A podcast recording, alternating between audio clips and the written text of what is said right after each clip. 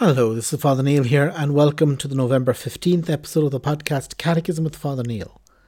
Today we're going to look at numbers 2598 through 2601 of the Catechism. Article 2 In the Fullness of Time.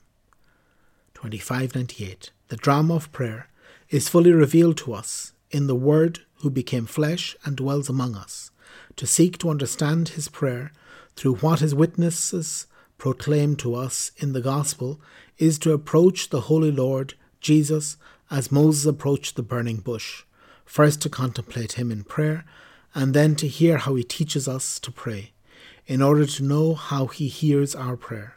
Jesus prays, 2599. The Son of God, who became the Son of the Virgin, also learned to pray according to his human heart. He learns the formulas of prayer from his mother, who kept in her heart and meditated upon all the great things done by the Almighty. He learns to pray in the words and rhythms of the prayer of, the, of his people in the synagogue of Nazareth and the temple at Jerusalem. But his prayer springs from, the, uh, from an otherwise secret source. As he intimates at the age of, the, of twelve, I must be in my Father's house. Here, the witness of prayer, sorry, here the newness of prayer in the fullness of time begins to be revealed his filial prayer, which the Father awaits from his children, is finally going to be lived out by the only Son in his humanity with and for men. 2600. The Gospel, according to St. Luke, emphasizes the action of the Holy Spirit and the meaning and place of prayer in Christ's ministry.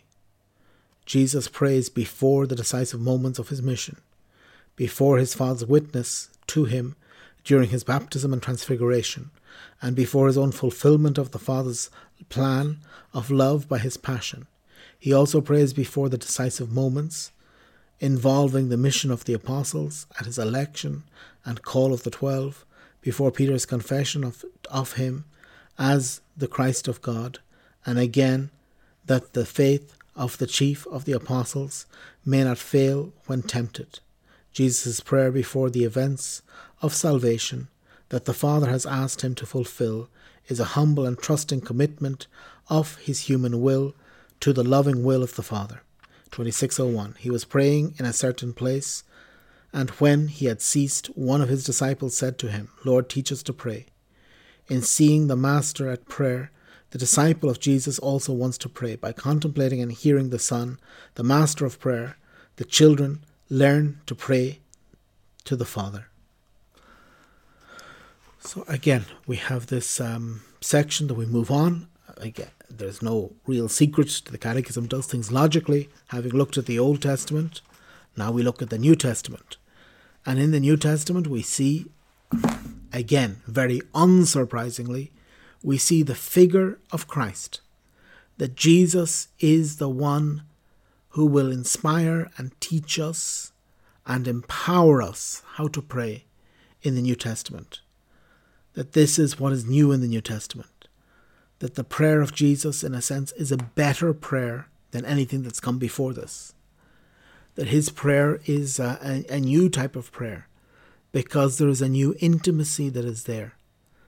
And that as Jesus himself, in his flesh, in his humanity, had to learn how to pray from the Virgin Mary, from St. Joseph, from the traditions of the synagogue, that he had to learn physically how to pray. He had to learn, uh, as a man, he had to learn how to pray, even though as God he had been praying for forever. But that this is something that he can also teach us. That he teaches us how to pray, and then he is the one who answers our prayer but again, this must be because prayer doesn't just benefit us in the sense of the things that we're praying for. You know, prayer isn't just a mercenary need that we have to get what we want, but that prayer is also something that is fantastic, that helps us, that helps us truly to um, to have intimacy with God. That it gives us a new um, a new spin on life. It changes our life. Yes, many of the things we pray for are granted, but it's more than this. The intimacy that prayer gives us is more than this. again, it's this participation in the mystery of Christ, this participation in communion. And uh, as uh, again, we come back to this mystery of communion, and that Christ, through his prayer, teaches us how to enter into communion with God, teaches us how to enter into the Trinity. Okay, very good. So we'll continue tomorrow. We're going to look at 25, 2602 through 2604. God bless.